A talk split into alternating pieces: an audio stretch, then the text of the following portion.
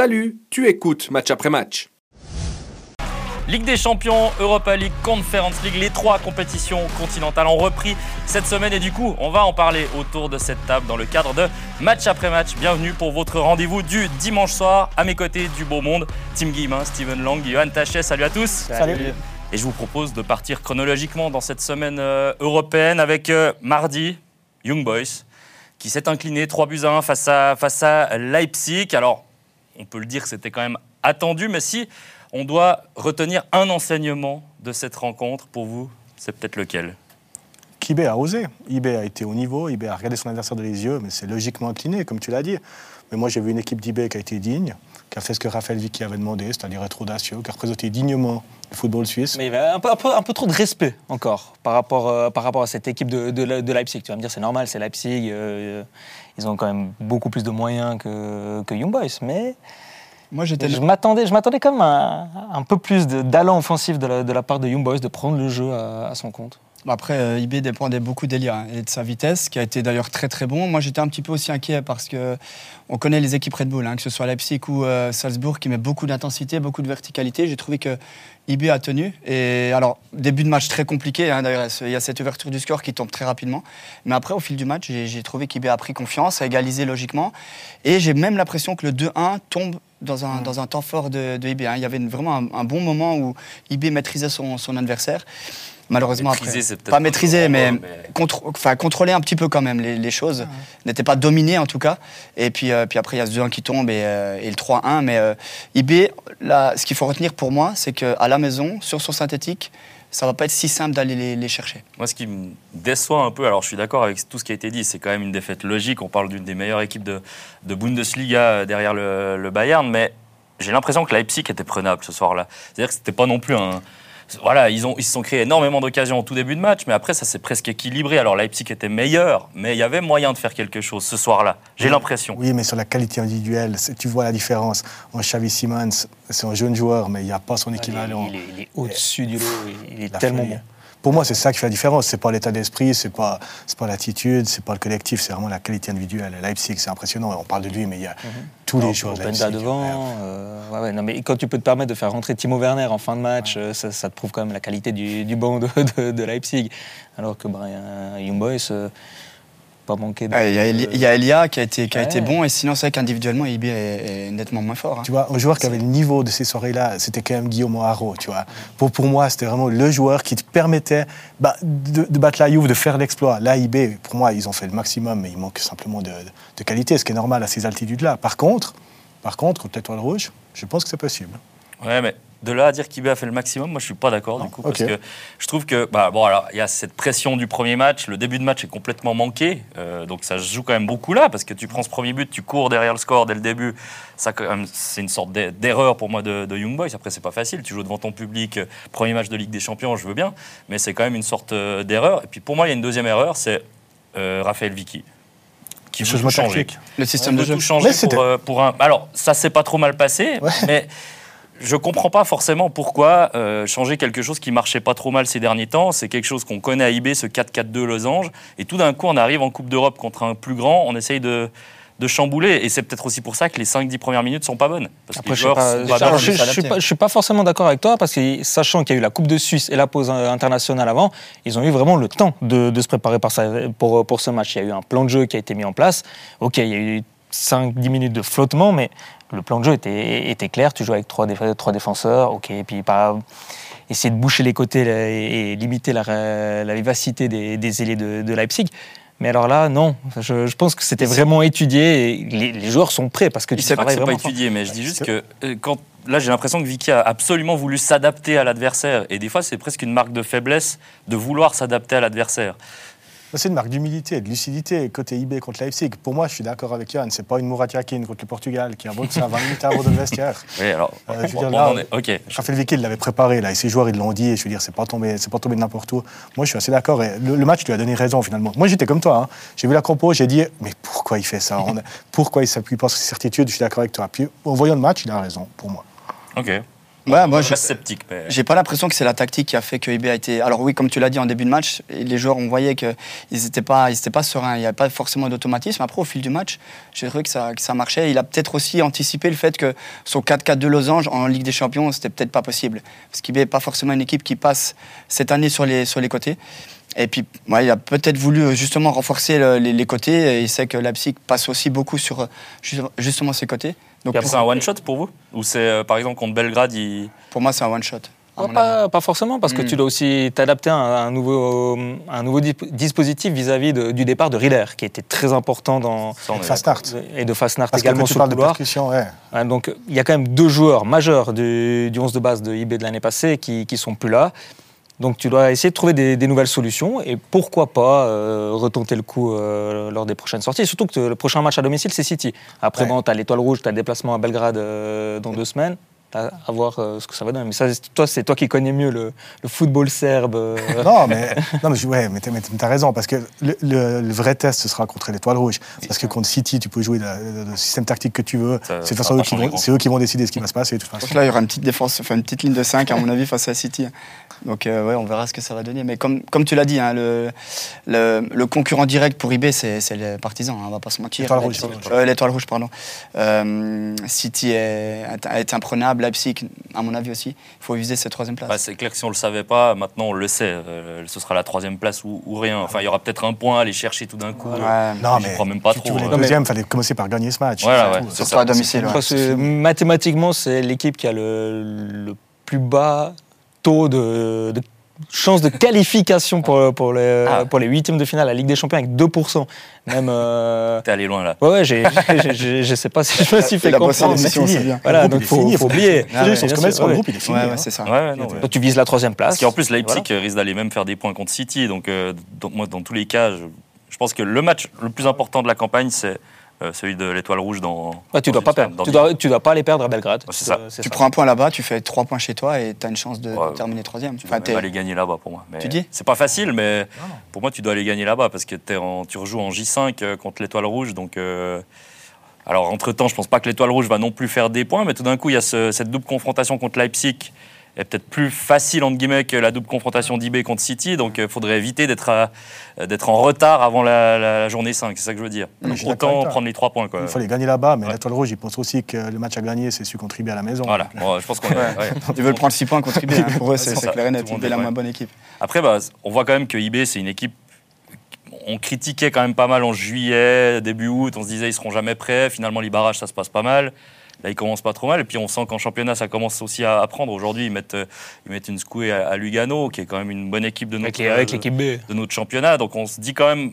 On est confiant pour la suite ou... L'IB va monter en puissance. Moi, j'étais très inquiet avant ce match de Ligue des Champions parce que je les avais vus quelques jours avant en coupe face à Neuchâtel. Vraiment à la dernière minute. C'était dur, C'était vraiment compliqué. Et là, j'étais vraiment inquiet par rapport à ce match de mardi. Ils ont été à la hauteur, pour moi. Ils ont été vraiment à la hauteur.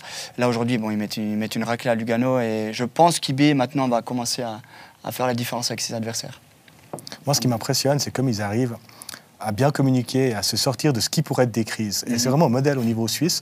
Typiquement, l'histoire entre Anthony Ratchiopi et David von Balmos, tu as quand même ton gardien mythique qui te fait les titres et tout. Ils avaient quand même plus ou moins Garotti qui rejouerait, mais devant les performances d'Anthony Ratchiopi, ils sont obligés de continuer avec lui. Mais ils s'en sortent bien. Il y a d'autres clubs, ils auraient fait différemment. Et tout. Parce que ça gagne derrière, heureusement. Ouais, parce que ça gagne derrière.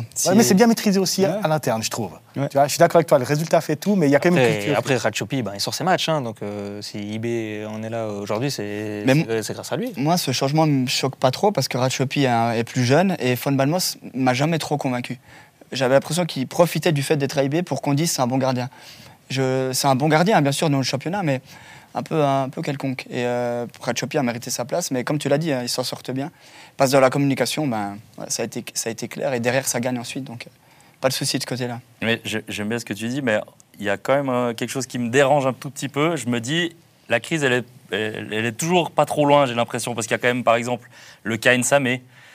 J'ai l'impression que ça bouillonne tout le temps autour d'Nsamé. Alors, je ne suis pas dans le club, je ne suis pas dans le vestiaire. Là, aujourd'hui, il met un doublé en étant titulaire contre Lugano. Il ne joue pas du tout le match contre Leipzig. Enfin, il rentre très tard. C'est compliqué. Moi, je ne comprends pas qu'on n'ait pas utilisé un Nsamé contre Leipzig à un moment où on...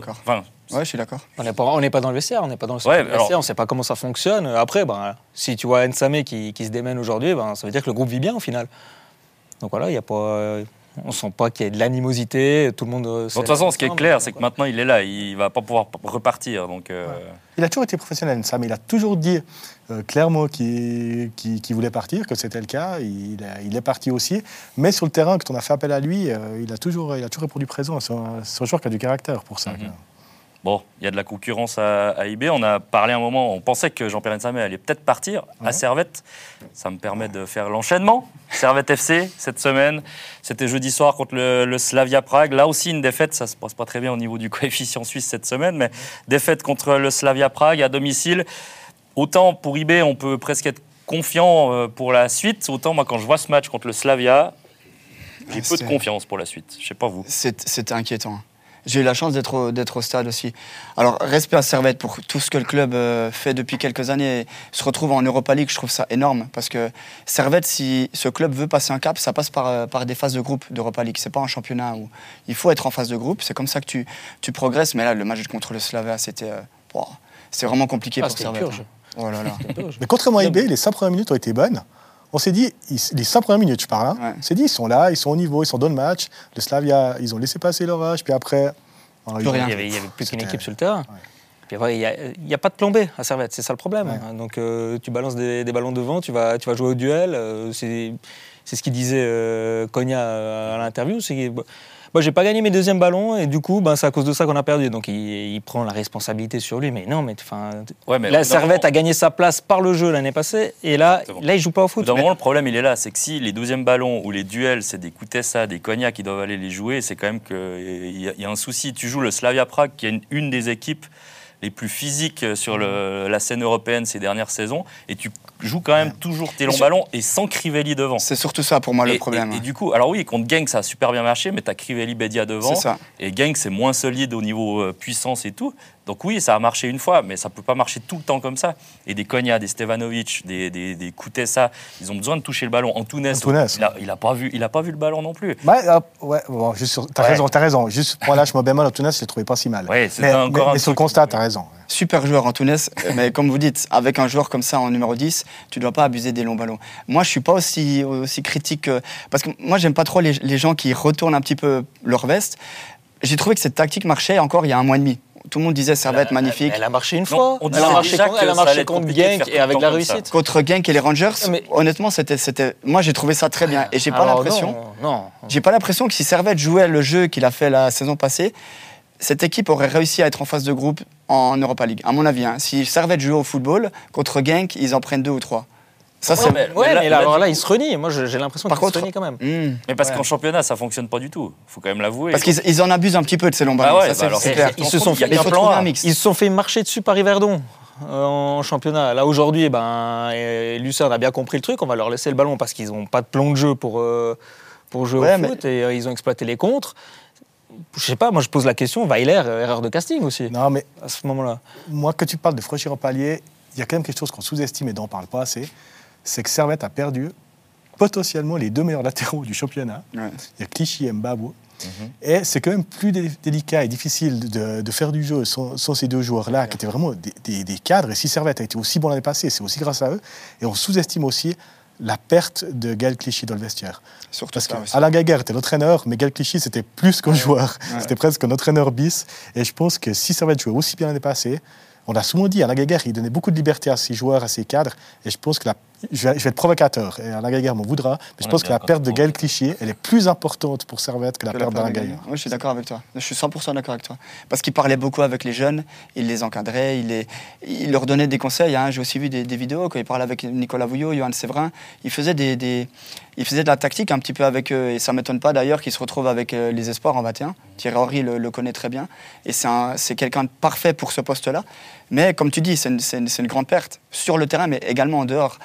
Et pour l'instant, les deux latéraux, Bola qui est un très bon joueur, mais pour le moment c'est compliqué. Mazikou, il ne m'a pas convaincu du tout. Il n'est pas 90, Bola. Déjà encore aujourd'hui, il n'est pas encore prêt. Et puis tu n'as pas non plus de vrai leader. Tu as peut-être Crivelli de par son passé, mais c'est tout.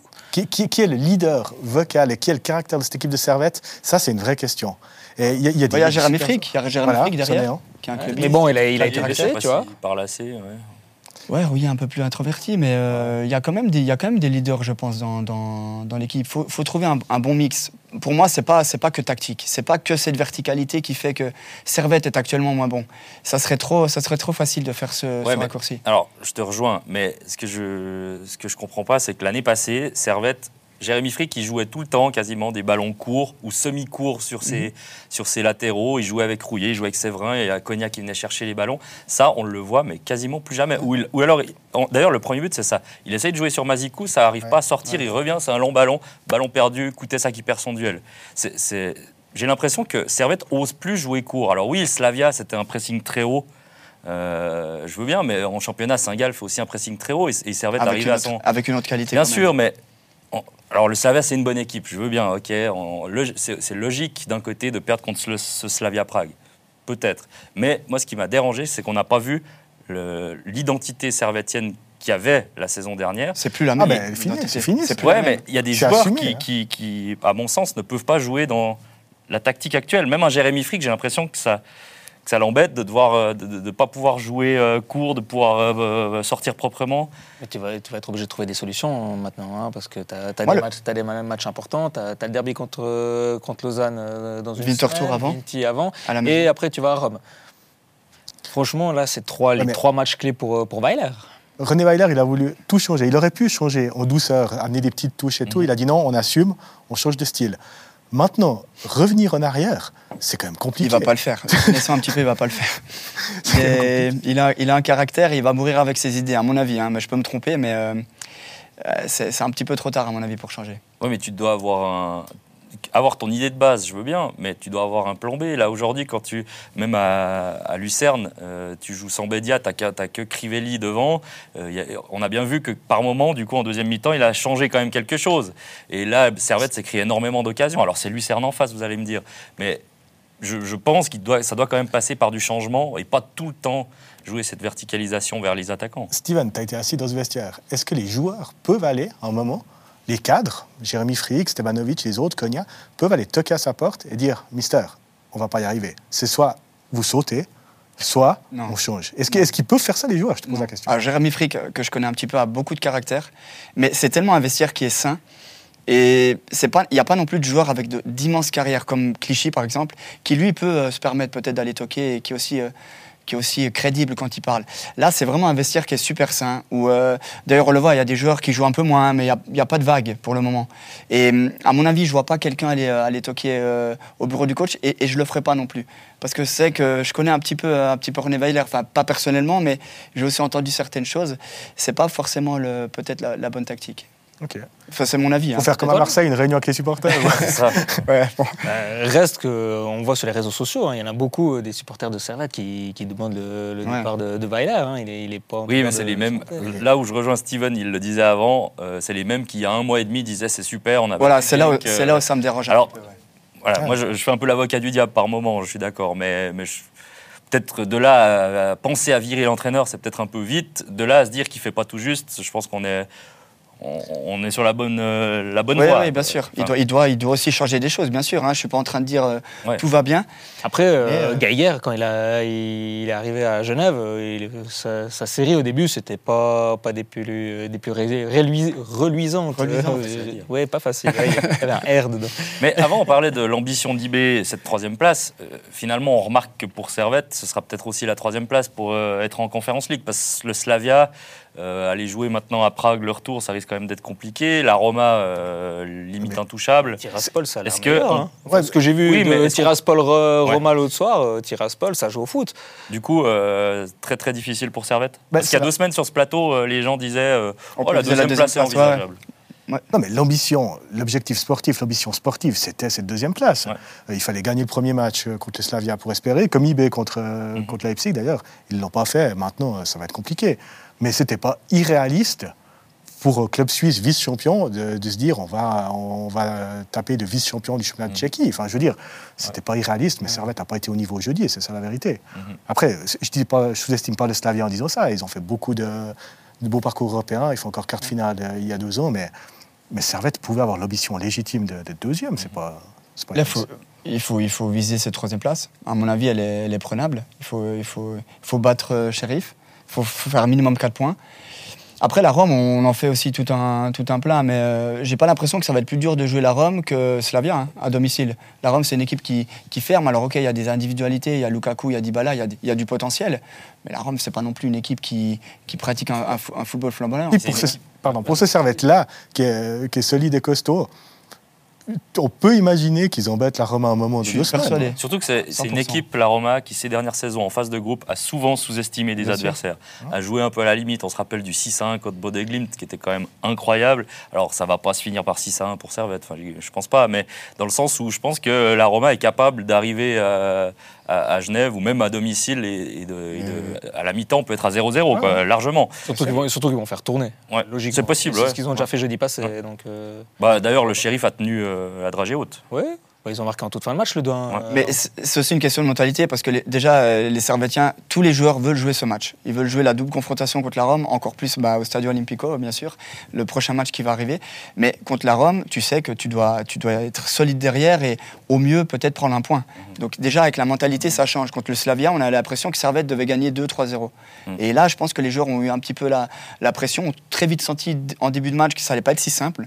Et puis Slavia, c'est quand même une belle équipe. Hein. Il y a une différence entre la légitime ambition sportive et l'attente démesurée des gens. Parce qu'effectivement, quand on est arrivé au stade de Genève jeudi, c'est clair, puis on l'avait sauté aussi avant, les gens disaient « mais Slavia, finalement, on ne connaît pas ici. Servette, c'est clair, joue pour la deuxième place. » Il y a une différence quand même. Il y a une frontière entre la confiance en soi qui amène à l'arrogance et le respect de l'adversaire. Mais si on prend de manière plus globale, ça reste le deuxième du championnat de République tchèque et le deuxième du championnat suisse. Et là, je trouve qu'on est un petit... Enfin, on est en dessous du coup de ce championnat en ce moment. Il y a une question de culture européenne. Bâle a plus une culture européenne que Servette. Donc, là, comme tu fais référence à Bâle, c'est la même chose pour le Slavia, avec ses épopées européennes ces dernières saisons. Donc, c'est ça. C'est ça le problème qu'on a en Suisse. En fait, la culture européenne, il n'y a que Bâle et IB qui l'ont en ce moment. Puis Lugano qui commence un petit peu à l'avoir. Bah, parlons-en un peu de Lugano. Ce 0-0 contre Bodø/Glimt, finalement, c'est la bonne nouvelle de la semaine. C'est le seul point. On a fait 0,2 points au coefficient UEFA, c'est super. C'est toujours ça de prix. On avance. Non, mais on a moins de points au coefficient UEFA que le Kazakhstan, l'Arménie et le Kosovo cette année. On n'avance pas, quoi. Enfin, et on ne va pas en faire beaucoup. Ouais. Donc, ça fait peur pour le futur. Sur ce plateau, ça parlait du tirage de Lugano il y a 2 semaines. C'est vrai que Bruges, Beşiktaş, Bodø/Glimt, il y aurait eu moyen d'avoir des équipes peut-être plus prenable pour faire justement des points pour le coefficient. Là, ça va être très très dur. Mais commencer par ce 0-0 contre Bodø/Glimt, alors que j'ai l'impression, de ce que j'ai vu, qu'ils auraient pu le gagner ce match. Donc, il y a eu des grosses occasions des deux côtés. Donc, c'est peut-être Lugano qui a fait la meilleure performance, le seul club qui nous ramène un point. Heureusement, sur une pelouse catastrophique. Le Tigrone, vraiment une honte. Bon, pas aussi catastrophique que le dernier match, mais... quand même. Mais ouais, Lugano a fait un bon match, a été solide. Après, on verra. C'est quand même un groupe qui est assez compliqué, mais de commencer avec un point à la maison, c'est pas mal. Ouais, et puis tout est jouable parce que tout le monde a fait un point. Dans l'autre match, c'était aussi match nul, donc il faudra voir la suite. Mais on revient à ce que tu disais au début. Servette, ils doivent grandir en Europe, ils doivent prendre cette expérience-là. Mais Lugano, petit à petit, ils l'ont. C'est pas la première phase de groupe, c'est pas la première fois qu'ils font pas de parcours européen, hein, mais comme Zurich, ils arrivent quand même à faire des points. Et là, c'est un club européen. Quand il y avait Malmö, Copenhague et Kiev, qui étaient, c'était de nouveau pas très sexy, mais c'était un groupe quand même assez compliqué quand on voyait à Lugano. Puis ils avaient fait 3 ou 4 matchs nuls quand même. Donc, ça serait bien de sortir une fois d'une phase de groupe, d'arriver en 16e de finale. Il y a des barrages pour les 8e. OK. Ouais, ça serait bien de sortir quand même cette phase de poule pour ensuite arriver en... ils n'ont pas eu de décevement au tirage, parce que là, ils sont en Conference League, la 3e compétition, donc il faut absolument être dans les deux. Donc. Ouais. Ils doivent être dans les deux. Là. Ouais. Donc là, ça va quand même être compliqué. Ça va être chaud. Mais il n'y a pas eu que les clubs suisses. J'allais dire surtout qu'ils doivent jouer 6 matchs à l'extérieur, vu qu'ils ne sont pas au Tessin. Dans une ambiance de feu où les Tigres. Il y a quoi, 1200 Quand même. Ouais, quand même. C'est horrible. C'est horrible de devoir jouer un match européen à Zurich. Bon, ils étaient aussi à Genève, hein. J'étais allé au match d'ailleurs contre l'Union. Ça fait bizarre quand même, hein. Quand un club comme Lugano se déplace à Genève ou à Zurich, c'est pas pareil. Dernier souvenir que j'ai, c'est Sion-Soudouva. Ah oui, Marie-Jean-Paul. C'était spécial aussi. Soudouva. Souvenir. Bon, j'ai une petite proposition à vous faire. Il n'y a pas eu que les clubs suisses cette semaine. On va prioriser la Ligue des Champions, mais si vous avez envie de parler d'Europa ou de Conference League, vous pouvez. S'il y a un match, une équipe, peut-être même un joueur qui vous a marqué sur cette première semaine qui se lance. J'ai envie de parler du PSG un petit peu. J'aime bien. On y va. On en a tellement dit du mal. Alors, c'est pas exceptionnel. En championnat, c'est un petit peu poussif. Mais là, on sent que le club a nettoyé. Neymar n'est plus là, Messi n'est plus là. Il y a Dembélé qui est arrivé, Colomani. Ugarte, en 6. Très, très bon. À la place de Verratti. Mais j'ai l'impression qu'il... Alors, il ne faut pas s'enflammer, c'est le premier match, mais qu'il se passe peut-être quelque chose au PSG et qu'enfin, on a compris qu'il ne fallait pas que recruter des stars, mais peut-être faire une équipe autour de Kylian Mbappé. On lui a donné les clés, c'est toi la star. Autour, on met un peu, pas tes potes, mais des joueurs qui vont courir pour toi.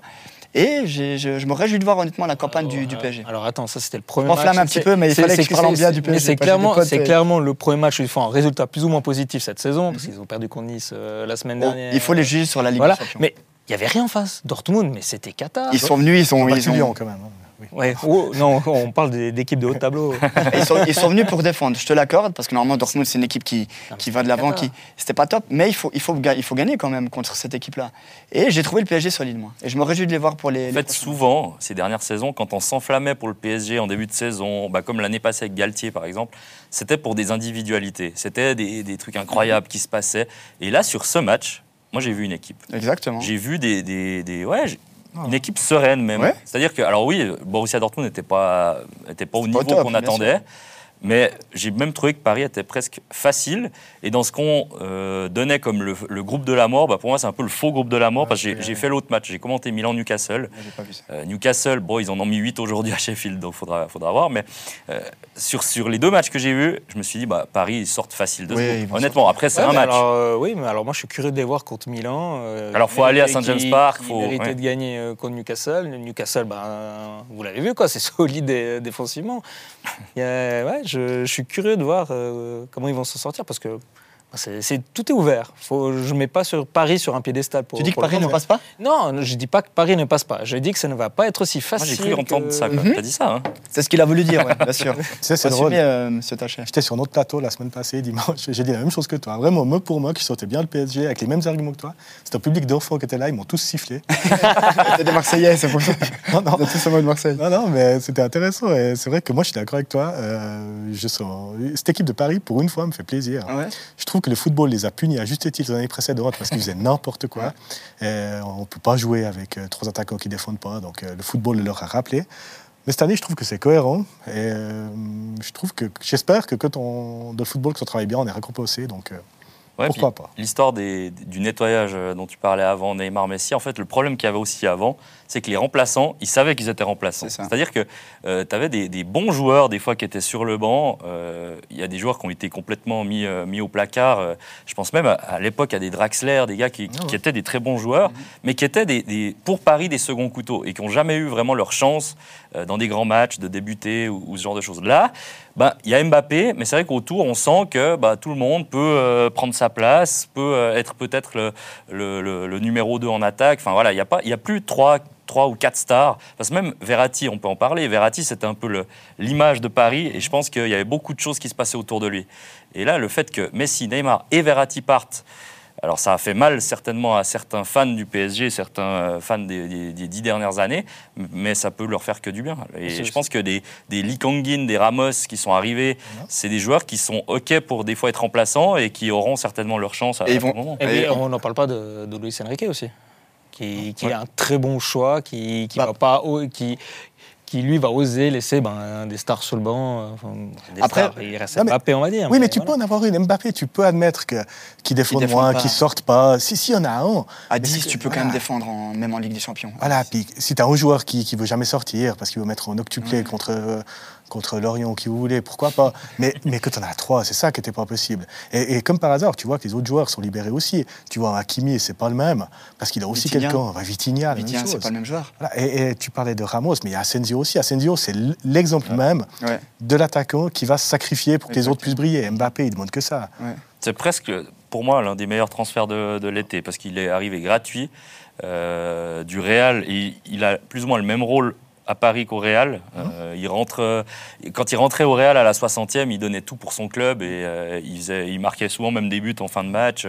C'est un gars qui, tu sais que tu peux compter sur lui. Et là, j'ai l'impression qu'ils l'ont pris peut-être aussi pour ce rôle-là et lui, il est OK avec ça. Donc, Des bons caractères, c'est ce qu'il fallait dans le vestiaire. Il n'y a pas du clinquant dans les transferts. C'est ça. Peut-être Dembélé.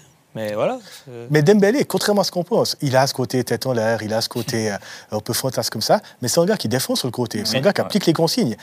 Ses entraîneurs ne sont jamais plaints de ça avec lui. Et c'est ça qui est intéressant. Quand il joue, quand il n'est pas blessé. Ouais, alors ça va mieux depuis qu'il a pris un...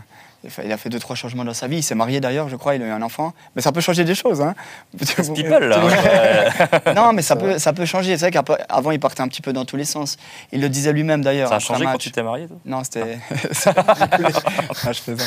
Mais après les matchs, il allait dans les fast-food. C'est des petites choses qui font que là, il est un peu moins blessé quand même. Hein. Bon, je dis ça, le prochain match, il va se claquer. Peut-être ce soir. Ouais. Mais non, vraiment intéressant le PSG. Je me réjouis de les voir encore face à une équipe qui va jouer, qui va proposer du jeu. Parce que comme tu l'as dit, Dortmund est arrivé vraiment très très défensif, mais je me réjouis de voir le PSG pour la suite de cette compétition. Déjà ce soir contre Marseille. Oui, ça va être sympa. Ouais. Mais c'est intéressant parce que Dortmund qui arrive en étant très défensif, d'habitude Paris c'est le genre d'équipe contre lesquelles les joueurs de Paris n'arrivaient pas à jouer. Mm-hmm. Ils bloquent très très bas. Là Dortmund n'est venu que pour ça. Hein. Ouais. C'était 30-40 mètres en essayant de jouer les contres avec Malone qui a été très mauvais. Enfin, voilà. Donc il n'y avait rien en face, mais ce genre de bloc bas c'était un des points faibles de Paris, je trouve. Ouais, mais là tu as Luis Enrique qui sait comment faire. Ouais. Christophe Galtier, honnêtement, je ne le connais pas personnellement, mais c'est pas un génie tactique. Je pense que c'est pas. Non, mais c'est pas insultant de dire ça. Oui, il n'a pas la carrure pour entraîner le PSG sur la longueur. Voilà, et puis ça c'est une chose. Et l'autre chose, c'est qu'il n'avait pas non plus les clés tactiques justement pour contourner ces blocs bas, alors que Luis Enrique, il a fait ça toute sa vie. Et je pense quand même que là, c'est une différence fondamentale. Mais je me réjouis de voir justement si des équipes comme Milan ou Newcastle vont arriver de la même manière que Dortmund, ou alors vont tenter de jouer contre Paris, mais j'y crois pas trop. Mais c'est dur, parce que tu dis, tu joues comment contre ce PSG ? Parce que si tu essaies de les agresser, tu en as quand même un qui va à 2000 à l'heure de l'autre côté, puis Dembélé aussi. Il y en a 3 devant qui vont très vite. Hein. Ça va aussi. Si Nice y est parvenu la semaine dernière, pourquoi pas les autres ? Mais c'est vrai, c'est intéressant, parce que Farioli, il a dit, on va les chercher, on va les presser très très haut, et tout le monde lui a dit, j'ai lu ça de l'équipe, hein, j'ai rien inventé, son staff lui a dit, non mais t'es fou, et justement à cause de ça, les flèches, ils vont... Non, mais Farioli a dit, on va les presser, puis pour... Et ça a marché, mais ils ont eu le courage de le faire. Donc c'est peut-être la clé, mais il ne faut quand même pas qu'ils arrivent à mettre les langues, parce que sinon... À mon avis, il faut laisser le temps au PSG quand même de mettre les choses en place. On va les juger, à mon avis, que sur la Ligue des Champions. De toute façon, pour ces grandes équipes, le championnat commence souvent en février. Hein. C'est là où ça compte. Il faut sortir des phases de poule, c'est ce qui va être fait, à mon avis. Et puis en championnat, ils ont bien le temps de se rattraper. Hein. Là, déjà, il y a le classique ce soir contre Marseille. Je vais faire attention à ce que je dis, parce que j'ai pas mal d'amis marseillais. Mais à mon avis, le PSG n'aura pas de soucis en championnat. Et en Ligue des Champions, je me réjouis de voir ce que ça va donner. Si on prend les autres gros, on a le Barça qui a régalé. Ouais, le Barça aussi. City et le Real qui ont quand même souffert. Après, ils ont passé l'épaule. Moi, j'aimerais revenir sur une équipe, enfin plutôt un joueur, c'est Yann Sommer. Parce qu'on en a beaucoup parlé autour de ce plateau quand il était au Bayern. Et là, il faut quand même dire qu'à l'Inter... Il est mis dans les meilleures conditions à l'Inter, il revit. Il a fait des sauvetages contre la Real Sociedad, mais en championnat, c'est aussi... Mais il a pris 2 buts en 6 ou 7 matchs seulement. Et puis il ne peut rien sur le goal contre la Sociedad, mais surtout, il fait 4 parades déterminantes pour l'Inter. Et puis Lautaro Martinez sauve les interistes en fin de match. Surtout, ils étaient dépassés par la Real Sociedad. C'est lui qui suivi ce match. Pour moi. J'étais étonné qu'il n'avait pas été élu homme du match. Mais c'est... Non. Et c'était important qu'ils sortent de ce club du Bayern où c'était vraiment très compliqué, beaucoup de pression. Et on voit même un gardien comme Yann Sommer, hein, il n'a pas tout gagné, parce qu'au niveau des trophées, voilà, mais il a une superbe carrière à lui, mais on sentait qu'au Bayern, ce n'était pas le club qu'il lui fallait. Il a fait aussi quelques erreurs inhabituelles. Et puis après, il est parti à l'Inter, qui est selon moi le bon club, parce que l'Inter, c'est un gros club en Europe, mais ce n'est pas dans le top 5, top 6. Et il peut se permettre aussi peut-être plus de choses. C'est peut-être un club qui est un peu moins vu, mais ça reste un gros club. Et pour moi, c'est le bon choix pour lui. Et, il n'a pas fait les gros titres comme quand il est arrivé au Bayern. C'est ça peut-être qui lui a fait du bien aussi. Lui, parce que je pense que ça lui fait même très mal ce qui s'est passé au Bayern. Et du coup, d'arriver un petit peu, on ne va pas dire dans l'ombre à l'Inter, mais d'arriver après cette échec au Bayern, de ne pas être mis non plus devant la presse, d'être mis comme le très très bon gardien, etc. Ça lui a fait, je pense... Puis surtout au Bayern, excuse-moi, il remplaçait aussi Neuer, qui a un monument là-bas, qui est un joueur allemand, et il était dans un club allemand aussi, on le sous-estime, donc la presse, logiquement, n'allait pas être forcément pour le petit Suisse, et à la moindre erreur, il était critiqué et pointé du doigt, et on voit un gardien comme Yann Sommer qui dégage aussi beaucoup de sérénité, même lui, hein, il était un petit peu dans le doute, on le sentait que ce n'était pas le même gardien qu'on a connu en équipe suisse... à Bâle, à Mönchengladbach, dans les clubs où il a joué. Et puis là, ben, c'est parfait. Là, il est sans pression, c'est le gardien numéro 1. Il est dans un pays, en Italie, où on le considère, où on le respecte aussi. Et il est très bon. Oui, il a besoin de confiance. Et en équipe de Suisse, il la sent avec Patrick Folletti, qu'il adore. Même s'il y avait Yachine derrière, c'est quand même Yann Sommer qui jouerait. Non, mais c'est vrai, en équipe de Suisse, il est intouchable. Et je veux dire, au bout d'un moment, Burki, il en a eu marre, il a arrêté. Ouais. Kobel, on commence à sentir, honnêtement, l'autre jour, je l'ai vu dans les couloirs à Tourbillon. Là, bol, ouais. Il commence gentiment. Je vais prendre un petit risque. Je ne suis pas complètement convaincu qu'il ne pouvait pas jouer contre Andorre. Ouais. C'est un sentiment personnel. On a le droit de se poser la question. Ouais, non, mais ce que je veux dire par là, c'est qu'il est intouchable en équipe de Suisse, même à l'excès. Mais ça fonctionne parce qu'il est bon. Il a besoin de confiance. Et là, à l'Inter, il arrivait quand même après un très bon gardien, hein, qui les a quand même amenés en finale l'année passée. Il devait quand même prouver un petit peu pour moi, mais il a sorti la confiance de tout le monde. Même si sa première interview, ça m'a fait rire, c'était la Gazzetta ou Dazen. La première question, c'est « Vous êtes les plus petits gardiens de Serie A. Merci de vous justifier. » Il a dû répondre à ça. Puis il a dit « Mais voilà, j'ai d'autres qualités. » Mais t'as raison, il est en confiance et il est bon. Ouais. Bon, puisqu'on parle de gardien de Serie A, l'histoire de la semaine, c'est quand même le gardien de la Lazio, Provedel. Alors, il n'y a pas grand-chose à dire sur ce match, mais voir un gardien... C'est exceptionnel. ...marqué, 94e minute, c'est fou. Mais la façon dont il marque, en fait, c'est le seul qui croit à ce ballon qui va arriver, en fait. Enfin, il fait un appel d'avant-centre. J'ai jamais fait un appel comme ça. D'ailleurs, tu sais quoi, j'ai une statistique. Il a marqué autant de buts de la tête dans sa carrière que toi. Et mon premier but en Super League, c'est de la tête. Hein. Ouais, il t'en a que deux. En fait, c'est un peu de l'épaule aussi. Non, mais exceptionnel. Il y a ce centre et lui, il y croit et c'est la belle histoire. Ouais. Vraiment. Il y avait Alisson qui avait qualifié Liverpool pour la Ligue des Champions il y a 2 ou 3 ans en marquant à la dernière minute de l'avant-dernier match pour 3 points précieux. Tu te rappelles pas, toi? Non. Moi, tout ce qui est plus d'une année, c'est oublié. Que tu ne te souviennes pas que Marco Pascolo avait marqué à l'époque. Ouais, Marco Pascolo avait marqué au but. Il avait marqué sur un dégagement. Ah oui, ouais, dégagement. Ouais. Début des années 90, pas sur quand. Ouais, sur un terrain un peu. Tu m'as perdu. J'étais pas né. Ouais, ben moi j'étais né. Bon, on a fait le tour d'Europe quasiment. Moi, j'aimerais quand même revenir sur l'actu chaude, parce que je sais que tout le monde a suivi ce match cet après-midi. Iverdon, Bâle. Et honnêtement, vous pouvez aller dans tous les sens, parce que soit on parle de la très bonne surprise Iverdon, victorieux 3-2, soit de la déroute, encore une fois, parce que j'ai presque envie de parler de déroute du FC Bâle. C'est une déroute, oui, clairement. Mais ça serait, à mon avis, un manque de respect pour Iverdon de dire que Bâle a été mauvais, une fois de plus, il faut le dire. Hein. Mais Iverdon, alors... vraiment m'a surpris, hein, en bien. J'étais dur avec cette équipe, j'ai souvent dit que c'était peut-être le moins bon effectif. Et je reviens sur ce que j'ai dit. Hein, parce que si vous prenez des joueurs comme Cespedes qui s'éclate, c'est le patron au milieu de terrain. Il était excellent. Exceptionnel. Vraiment. Varol Tazar, très bon. Longoyi. C'est vrai, c'est des surprises en fait, parce qu'on connaît leur niveau, mais on s'est dit c'est un peu des joueurs à lancer. Qui n'ont jamais vraiment éclaté en Super League, qui ont dû repasser par la Challenge League, Longueuil qui était à l'étranger, puis là, Marco Chélibaum a réussi à les mettre en confiance, dans des bonnes dispositions. Et oui, c'est la même histoire. On parlait déjà d'Yverdon avec les revanchards l'année passée qui sont montés de Challenge League en Super League, et puis là, évidemment, tu vas chercher d'autres joueurs parce que tu es à l'étage supérieur, mais là, c'est aussi des revanchards en haut, en Super League, qui font le job. Puis c'est la belle histoire, c'est 7 points contre Servette, Young Boys et Bâle. Oui, mais c'est mérité aujourd'hui. Hein. On ne peut pas dire que le 3-2, c'est un bon résultat pour Bâle. Hein, parce que dans le jeu, il n'y a rien. Mais parce que justement, Yverdon, des joueurs comme Anthony Sautier et Le Pogam, qui a été aussi excellent aujourd'hui, hein, qui a beaucoup combiné avec Longué, le petit Brésilien, j'ai... Lisiero. Et vraiment très très fort. Bah, c'est toi, Tim, tu m'as dit, il est arrivé il y a 2 semaines. Du Brésil. C'est ça qui est impressionnant. Le patron, mieux terrain. Avec cet hiver dans ce sport-là, alors oui, c'est juste, les joueurs suisses, le recrutement était parfait, t'as raison. Revanchard à 100%, c'est juste. Mais le recrutement des joueurs de l'étranger, c'est impressionnant parce qu'ils vont chercher 2 Algériens. Anga, il y a 2 semaines, au Brésil, c'est le 17e renfort de l'été. Il arrive du Brésil. Aujourd'hui, c'est un des meilleurs joueurs sur le terrain. Bah oui. Ils ont en Slovène, ils ont en Suédois. La charnière centrale, c'est en italien et en suédois. Le remplaçant, c'est en béninois. Et ces mecs-là, ils viennent de toute l'Europe, de Tchéquie, de où tu veux. Et ils font un collectif aujourd'hui qui bat au FC Bâle, qui est certes pas bon, mais qui est quand même le FC Bâle qui vient jouer à Yverdon. Enfin, alors pour moi, j'ai plus l'impression que c'est Yverdon qui gagne le match que Bâle qui le perd. Bien sûr, Bâle était... exactement. Bâle faible.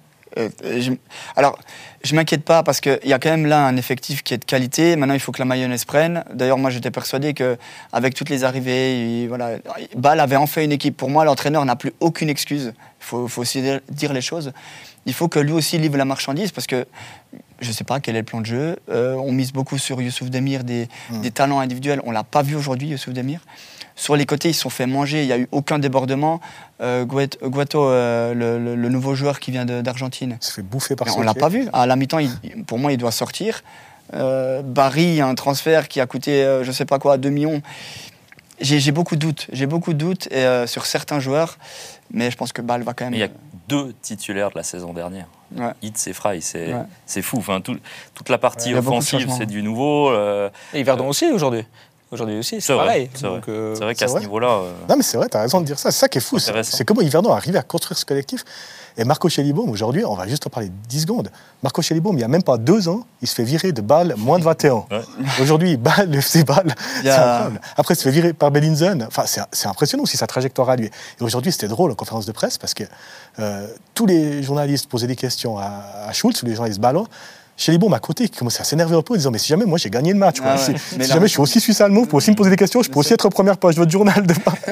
C'était assez drôle quoi. Ouais, il faut, tu parles d'entraîneur viré au bout d'un moment, est-ce que c'est Schulz le problème ou c'est pas aussi, on en parle depuis un moment, est-ce que c'est vraiment lui qui tire les ficelles là-bas, les joueurs il les a peut-être pas tous voulu, c'est pas facile à s'en sortir avec un effectif refait de A à Z, mais est-ce que selon vous Timo Schulz il sera encore là peut-être même avant cette semaine anglaise, ou après on sait qu'il y a une pause internationale dans 2 semaines.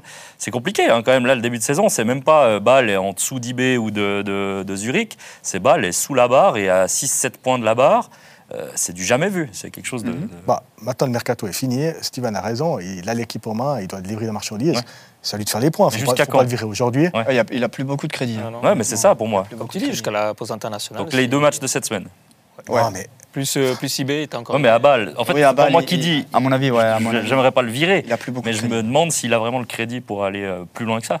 S'il fait, allez, je sais pas, 1 point sur 6. Non, mais M. Degan, il doit aussi tirer les conséquences de sa stratégie, les leçons. Mm-hmm. Je veux dire, c'est lui, personne d'autre, qui décide de cette politique de trading. C'est lui qui veut changer les joueurs tout le temps pour des raisons financières, c'est clair. C'est un objectif, c'est une stratégie assumée. Mais il doit quand même laisser du temps à son entraîneur. Pour moi, ce serait une injustice, mais totale, de ne pas lui laisser jusqu'à la trêve. C'est pas possible. Ouais. Jusqu'à la trêve. Mais oui, mais je suis désolé. C'est pas possible. Mais si là, tu fais pas, comme tu dis, au moins 4 points sur les 2 prochaines rencontres. Est-ce que tu peux laisser le FC Bâle début novembre à la 10e place de Super League ?